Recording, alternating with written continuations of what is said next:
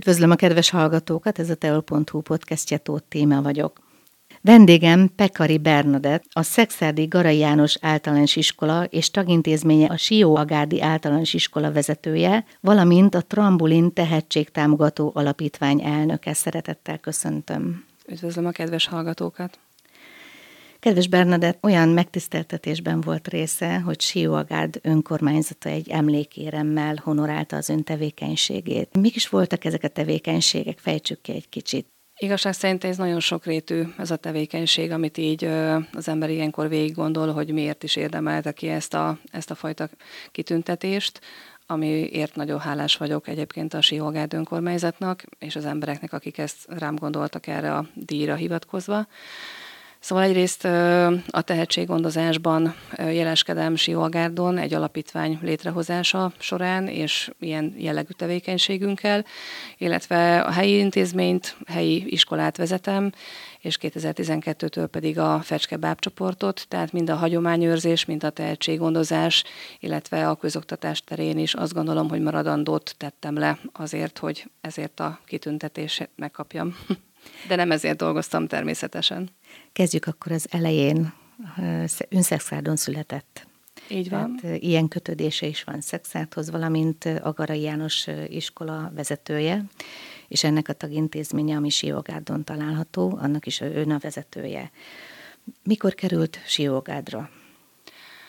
2005-ben költöztünk ki a férjemmel, abban az évben házasodtunk össze, és akkor már anyósom Siógádon lakott, közel egy éve, mert ő nagyon messziről Salgotarjánból származik, és aztán a közös életünk közel 12 évig tartott, közben mi elkezdtünk építkezni, és igazság szerint addig, amíg nem voltak kötődéseim és kapcsolataim, addig hát nem volt a kedvenc lakóhelyem Sivalgárd, hát köztudott, hogy én nagyon emberszerető és kapcsolatteremtő, és fontosak számomra a közösségek embere vagyok, úgyhogy amikor ezek megjöttek, ezek a kapcsolódások, ezek a barátságok, ezek az ismerettségek, akkor onnantól kezdve éreztem én magaménak Siolgárdot, és felszabadultan tudtam már itt tevékenykedni és élni, tehát igazából meg kellett találnom azokat az utakat, amiket hála Istennek a Jóisten elém, elém tűzött, kitűzött számomra, és, és ezeken végig kellett haladni csupán, mondom ezt ilyen nagyon könnyedén.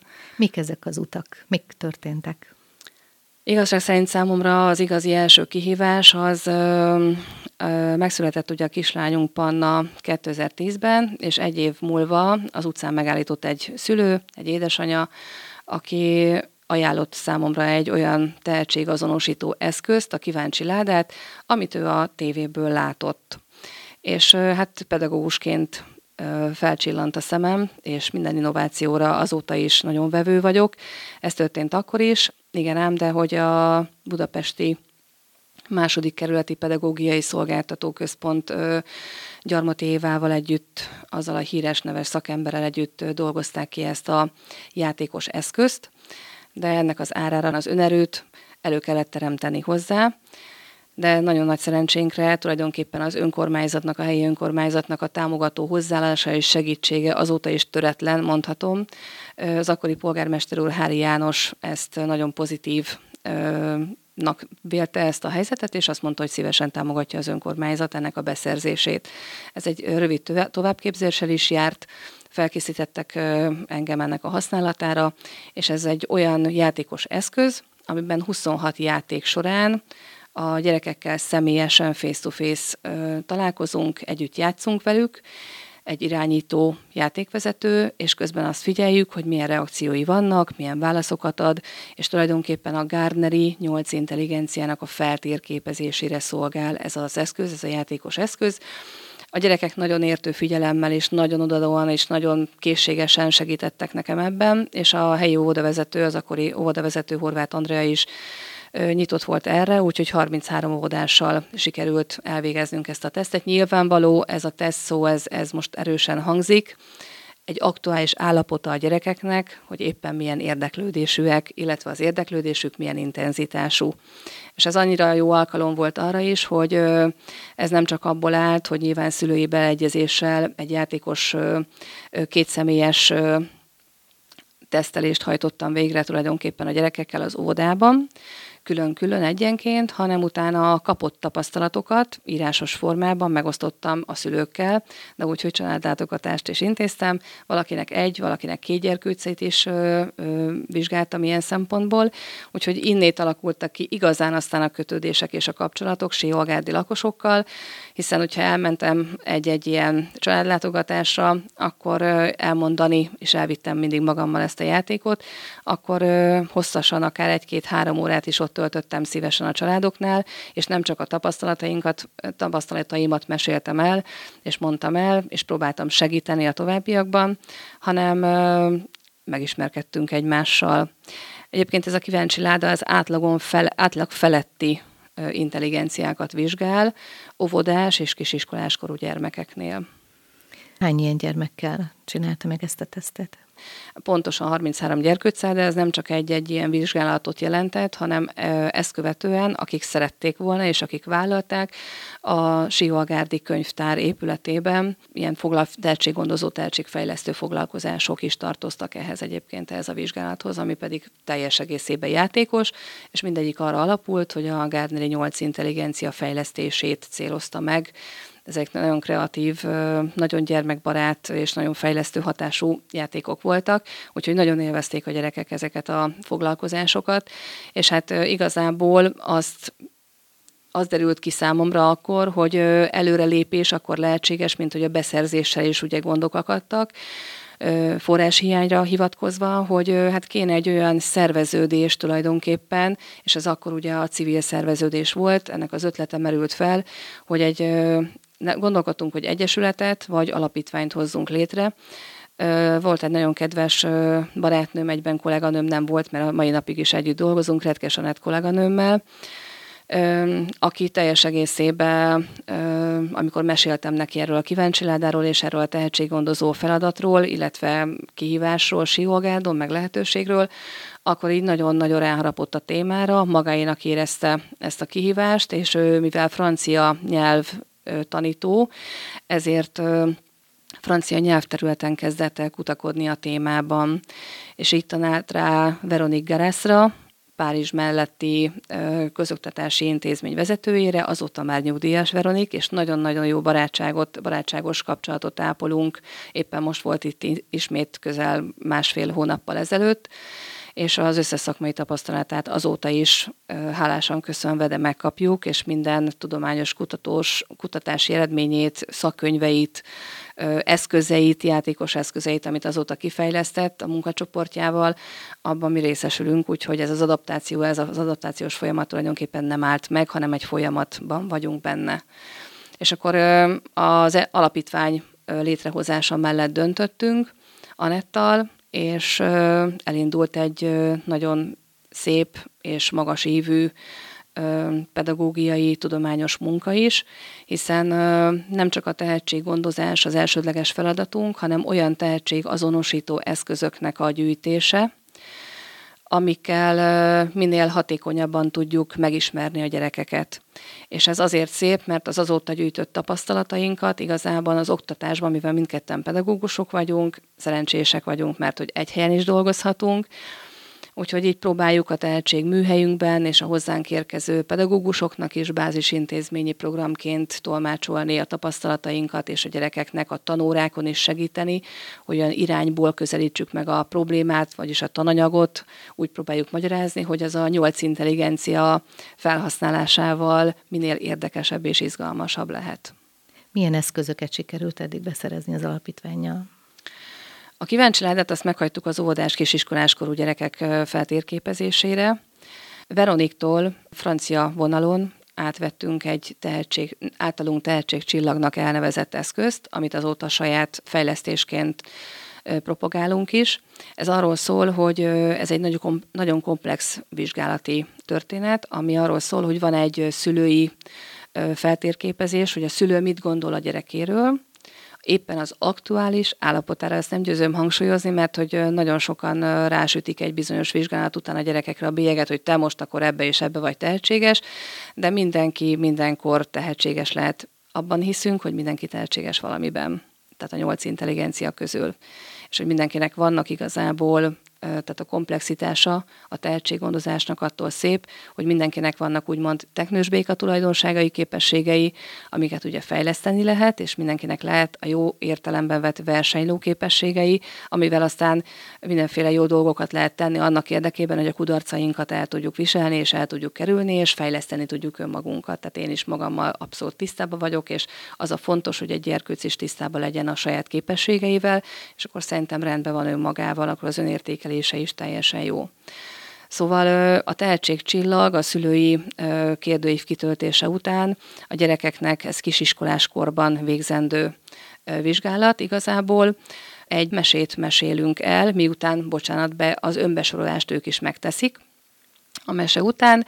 Ez tulajdonképpen egy csipkerózsika történet, csak itt a tehetségcsillagok gyúlnak ki a gyermekben, úgy meséljük nekik, és akkor miután megtudják, hogy mi ez a, a tehetség csillag, például ugye a, a matematikai ö, csillag gyúl ki belőle, a számolás készsége, aztán a természeti intelligencia, a nyelvi verbalitás, de hát nyilván nem így magyarázzuk el a gyerekeknek, hanem ez mesébe ágyazva abszolút érthető számukra, akkor egy önbesorolást végeznek, tehát ők is megalapítják, hogy mely intelligenciákban erősek ők, és aztán következik a tehetségcsillag, 80 képet rakunk ki egy mágnes táblára a gyerekek szem, szem elé, és abból neki a tíz legkedvesebbet, éppen akkor az aktuális állapotban a legkedvesebbet válasszák ki.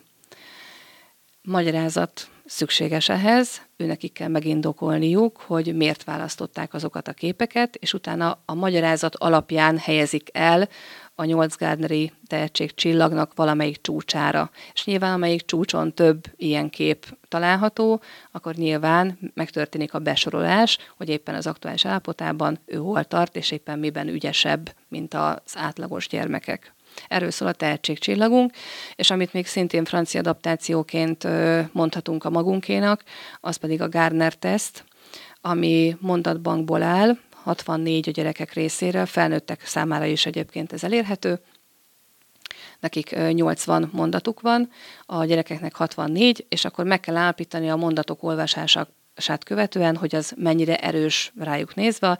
Nézve, tehát pontozni kell, értékelni kell tulajdonképpen ezeknek a mondatoknak a saját magunkra vetített értékelését kell elvégezni, és ez alapján történik a besorolás, hogy éppen aktuálisan hol tartunk. Ezt meg szoktuk egyébként csinálni néha a tantestülettel is, és nagyon-nagyon meg felnőttekkel, felnőtt csapatokkal, és nagyon nagy derültséget okoz igazából, aki nem felejtette el játszani, meg aki egy kicsit kíváncsi magára, hogy éppen hol tart, vagy éppen mi az, amit nem tud önmagáról, annak egy nagyon jó játék, és játékosan jobban megismerhetjük magunkat, illetve a gyerekek önmagukat, és mi is a gyerekeket. Visszatérve a tehetségcsillagra, melyik az a nyolc intelligencia terület, amivel foglalkozik ez a kis eszköz? A nyelvi verbális az első.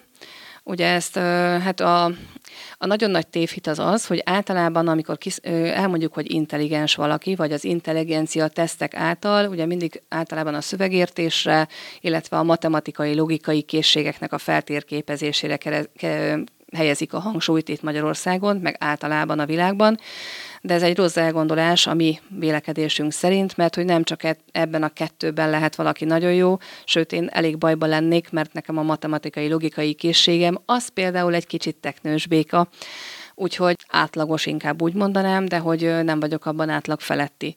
Viszont a másik oldalon a szövegértésem, igen, a nyelvi verbalitásom az viszont úgy gondolom, hogy átlag feletti, és ezen felül például még van a természeti intelligencia, amikor valaki nagyon szeret például csoportosítani, rendszerezni, rendezni, és ez nem csak feltétlenül az állatok, növények vagy a természet, ami környezetünk körülvesz bennünket, annak a szeretetét jelenti, hanem még egyszer hangsúlyozom, hogy ezek a csoportosításos, játékos feladatokat is jelenti.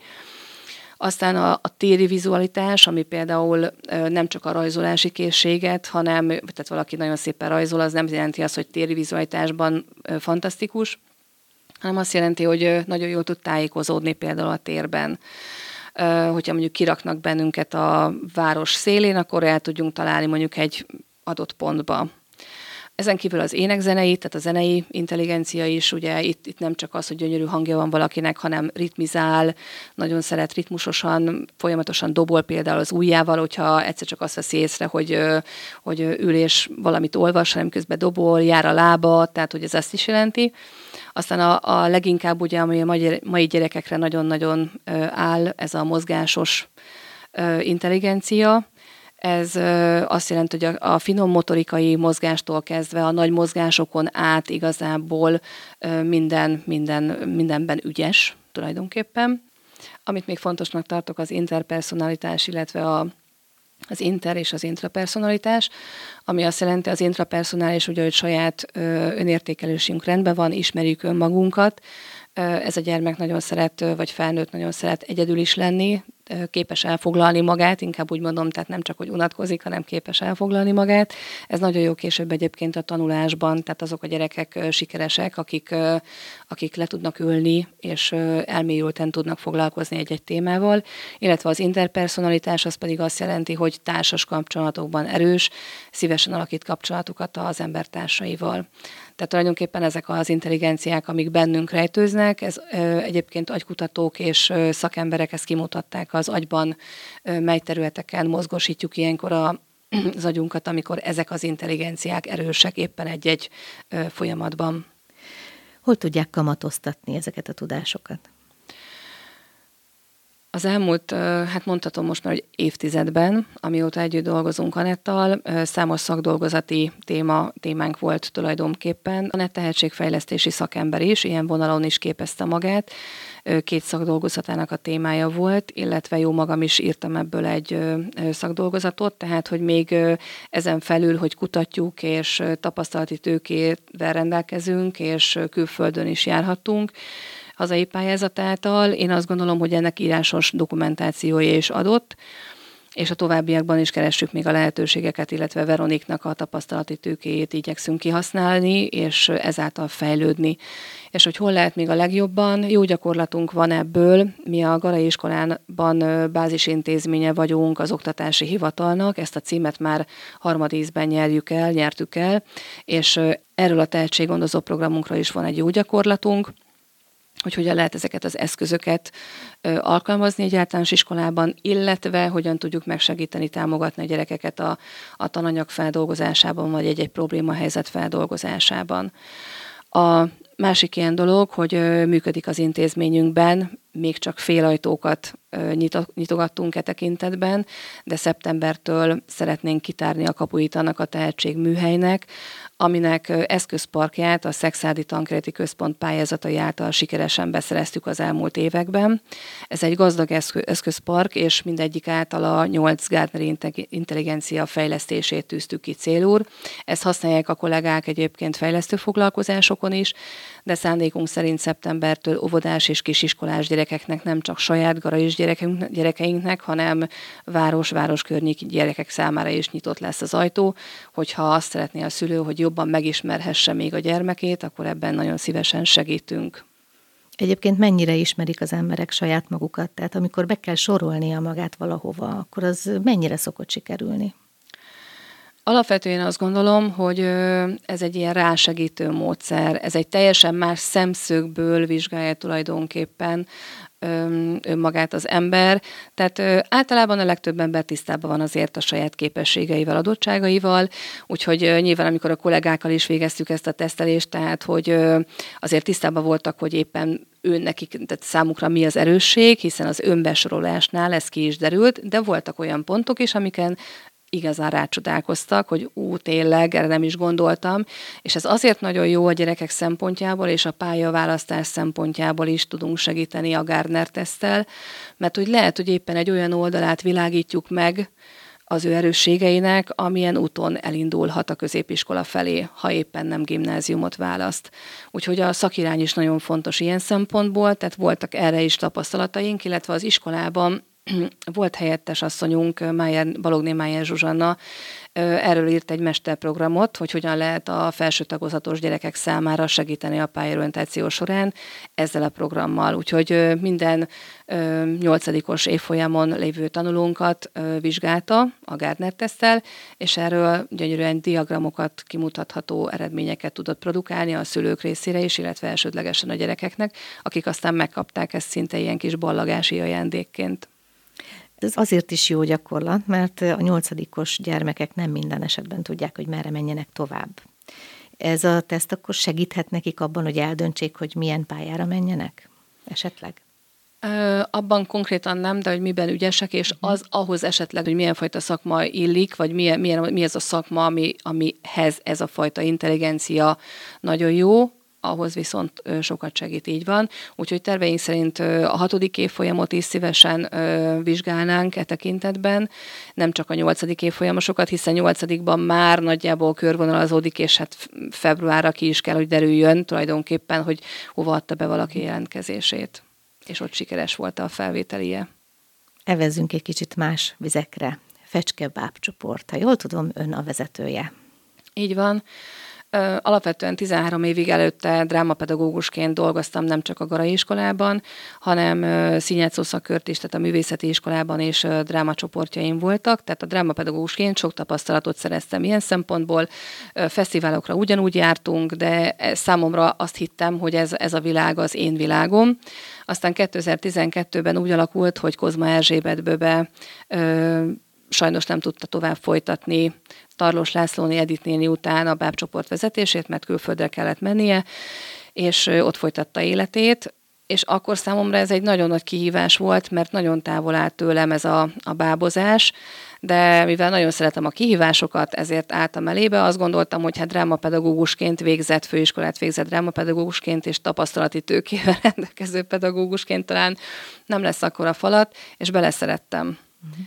A Fecske csoport egyébként is egy országos viszonylatban is egyedülálló bábcsoport, hiszen két év múlva leszünk 60 évesek, és ilyen bábcsoport az országban nincsen. Csokonai vitézdíjasok lettünk 2016-ban a kezdeményezésemre. Gerő Attila polgármester úr értő támogató hozzáállása segítségével, felterjesztésével értük el ezt a díjat, és én azt gondolom, hogy az elődeimnek köszönhető ez a kinevezés, vagy ez a, ez a fajta díj, hiszen ők tették le addig a hagyományápolás, a bábozás terén azokat az alapokat, amik által a Fecske bábcsoport egy elismert bábcsoportnak számít Magyarországon. És ha jól tudom, a Tolna megyei értéktárba is bekerültek. Így van. Nagyon fontos számomra a hagyományőrzés és az értékteremtés, értékőrzés, és ö, annak idején, amikor meghirdették a lehetőséget, több ö, játékos vetélkedőn is vettünk részt gyerekcsoportokkal, és az egyik ilyen játékos vetélkedőnek volt a témája, hogy fel kellett terjeszteni egy siógádi értéket, és hát nyilván nálunk megvoltak az alapok ahhoz, hogy nem volt kérdéses, hogy a fecske bábcsoportot beajánljuk. Nagyon szép laudációt küldtünk be a Tolna megyei értéktárbizottságnak, és arra méltattak bennünket, hogy akkor felkerültünk az értéktárba, ami számunkra nagyon nagy büszkeséggel tölt bennünket, hiszen így az elődeink és a jelenlegi bábcsoport is méltón képviselheti így Tolna megyét. Említette, hogy nagyon megszerette ezt a munkát, olyannyira, hogy a Decsi bábcsoportnak is segített a közelmúltban valamikor.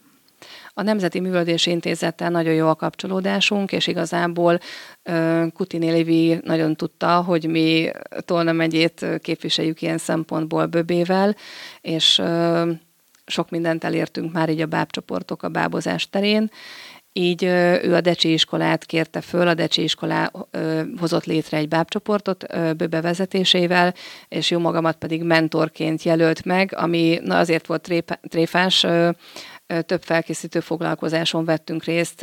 A Bűvös Bábos Fesztivál, ami egy nemzetközi fesztivál volt, négy napos fesztivál, arra készültünk a decsiekkel, szóval több állomása volt ennek a fesztiválnak, és be kellett mutatkoznunk, és igazából mind a ketten kiálltunk a szakmabeliek elé, és azt mondtuk, hogy bármelyikünk lehetett volna mentor, és bármelyikünk lehetett volna bábcsoportvezető, és nagyon jó munkát adtunk le, vagy nagyon jó munkát produkáltunk igazából. Az elismert szakemberek nagyon pozitívan nyilatkoztak itt a, a Veszprémi megmutatkozásunk alatt, amit aztán most éppen a, a héten sikerült bemutatnunk még egy művészeti fesztiválon. Kaptam meghívást a Decsi általános iskolából, a Bíborvégből, és hát nagyon nagy büszkeséggel töltött el a gyerekek bábjátéka, nagyon összefortak, és nagyon magukének tudhatták már a bábdarabot, azóta többször próbálták, és és nagyon jó volt látni őket a színpadon, hogy tulajdonképpen ezt mi hoztuk létre, ezt a produktumot, úgyhogy elismerés volt ez is számunkra, hogy ide eljuthattunk és elmehettünk. Vannak-e valami tervei a jövőt illetően?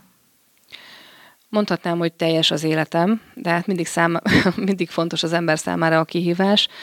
Úgyhogy ö, azzal a szakembergárdával, akivel nagyon megtaláltuk az utóbbi években a közös hangot, tehetséggondozás, hagyományőrzés tekintetében, közel 10, azt hiszem, 12-13-an vagyunk, pedagógusok, óvodapedagógusok, volt tanítványok, szeretnénk létrehozni a Siótér Művészeti Egyesületet, amely nem csak elsődlegesen Siógárdon, hanem itt a térségben is fontosnak tartaná a, a hagyományőrzésen túl, a tehetséggondozást, egészen a képzőművészeten től kezdve egészen a bábozás, a drámajátékon keresztül a néptánc vonalat is képviselve, tehát így a, a zeneiséget, tehát hogy így azt gondolom, hogy nagyon nagy szüksége van a csoportoknak, a gyerekcsoportoknak, felnőtt csoportoknak arra, hogy egy szervezet összefogja őket, és lehetőségeket kínáljon számukra, a megmutatkozásra igazából erről szólna ez az egyesület, hogy egy kicsit karoljuk föl, nem csak a helyi, hanem esetleg a, a Sivagádon kívüli kezdeményezéseket is. Mindig pedagógus szeretett volna lenni? Hú, de jó kérdés. Én egészségügyi szakközépiskolában végeztem, és az érettség előtt még úgy volt, hogy én ezt a vonalat követem, de valahogy nem találtam olyan ö, olyan tevékenységet, vagy olyan szakirányformát, ami, ami számomra kihívás lett volna. Édesanyám Bogyiszlón tanított négy évig képesítés nélküli pedagógusként, és nagyon sokat kiártam hozzá. Szerintem innét datálható az én gyerekszeretetem vagy kötődésem az iskolához, és aztán amikor egy nagy pálfordulás volt, hogy a főiskola megnevezésekor azt mondtam, hogy akkor én ide a Szexádi főiskolára szeretném beadni a jelentkezésemet, csodálkoztak is a, a pedagógusok, hogy miért pont ezt, de nem tudom, akkor olyan, mintha valami fény gyúlt volna ki a fejembe, hogy nekem ez az utam, és aztán erre rálépve, ezen haladva, én azt gondolom, hogy sikeresnek számítok, vagy szerencsésnek mondhatom magam, mert nem csak a, a szüleim által belém plántált tehetséget tudtam így továbbvinni, vagy hát szikrákat, amiket így a neveltetésem során kaptam, hanem a, a családom révén, anyósom, aki nagyon segített a gyerek, sokat segített a gyereknevelés folyamatában, hogy igazán tudjak fejlődni önmagamhoz, és önmagamhoz képest, és tudjak másokon segíteni, illetve a férjemnek is sokat köszönhetek, úgyhogy hát és a mostani helyem azt gondolom, hogy itt az intézmény vezetése, mind a Sióagárdi általános iskola, mind pedig a Székhely intézmény által. Én azt gondolom, hogy ez az én utam, ez 2016 óta bebizonyosodott, hogy nagyon szeretem ezt a nagyon változatos, színes munkát, ami azt gondolom, hogy azért kiváló, és azért különleges, mert egy olyan csapat élén dolgozhatom, amelyik megint csak azt gondolom, hogy büszkeséggel tölt el, hogy egy olyan tantestület áll mögöttem, illetve mellettem folyamatosan, akikkel meg lehet váltani a világot. Ön folyamatosan fejlesztette magát, több diplomát is beszerzett az évek alatt, tanító lett, majd kommunikációszakos bölcsész, drámapedagógus és magyar tanárdiplomát is szerzett.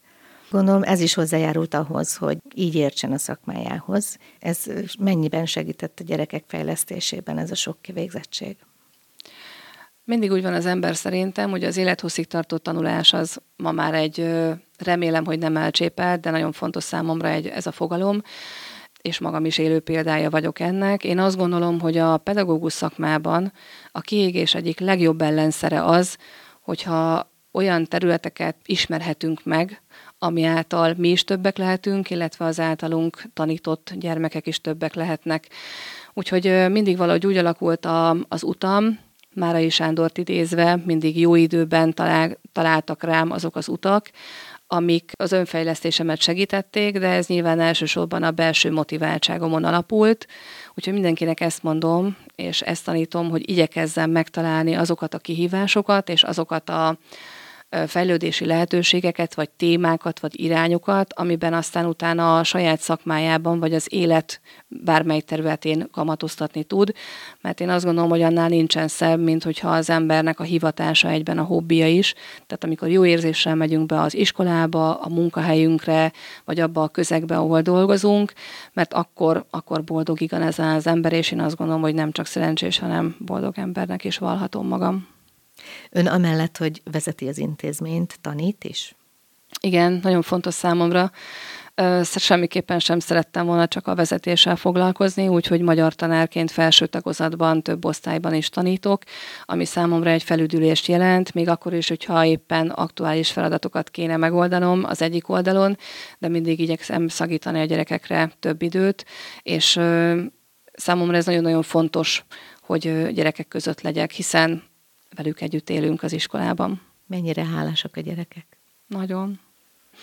Azt gondolom, hogy ö, talán ö, mondhatom azt, mert ezt a fajta visszajelzést kapom, hogy mind a szülői ház részéről, mind pedig a gyerekek részéről, kollégák részéről akkor jó egy fúzió, hogyha szimbiózisban élhetünk, hogyha segítjük, támogatjuk egymást, még akkor is, hogyha vannak rossz napjaink, mert nyilván nem csillivilli minden történet, tehát, hogy vannak igen rossz napok, vannak feszültebb napok, de én azt gondolom, hogy a Garai iskola kiváltképpen jeleskedik abból a szempontból, akár Szexád városában és akár a környező régióban is, hogy egy nagyon családias, gyerekcentrikus innovatív és morcentani kultúrában jeleskedő és gazdag iskolában dolgozhatom.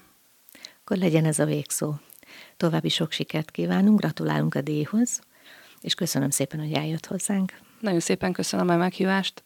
Önök a teol.hu podcastjét hallották a Viszonthallásra.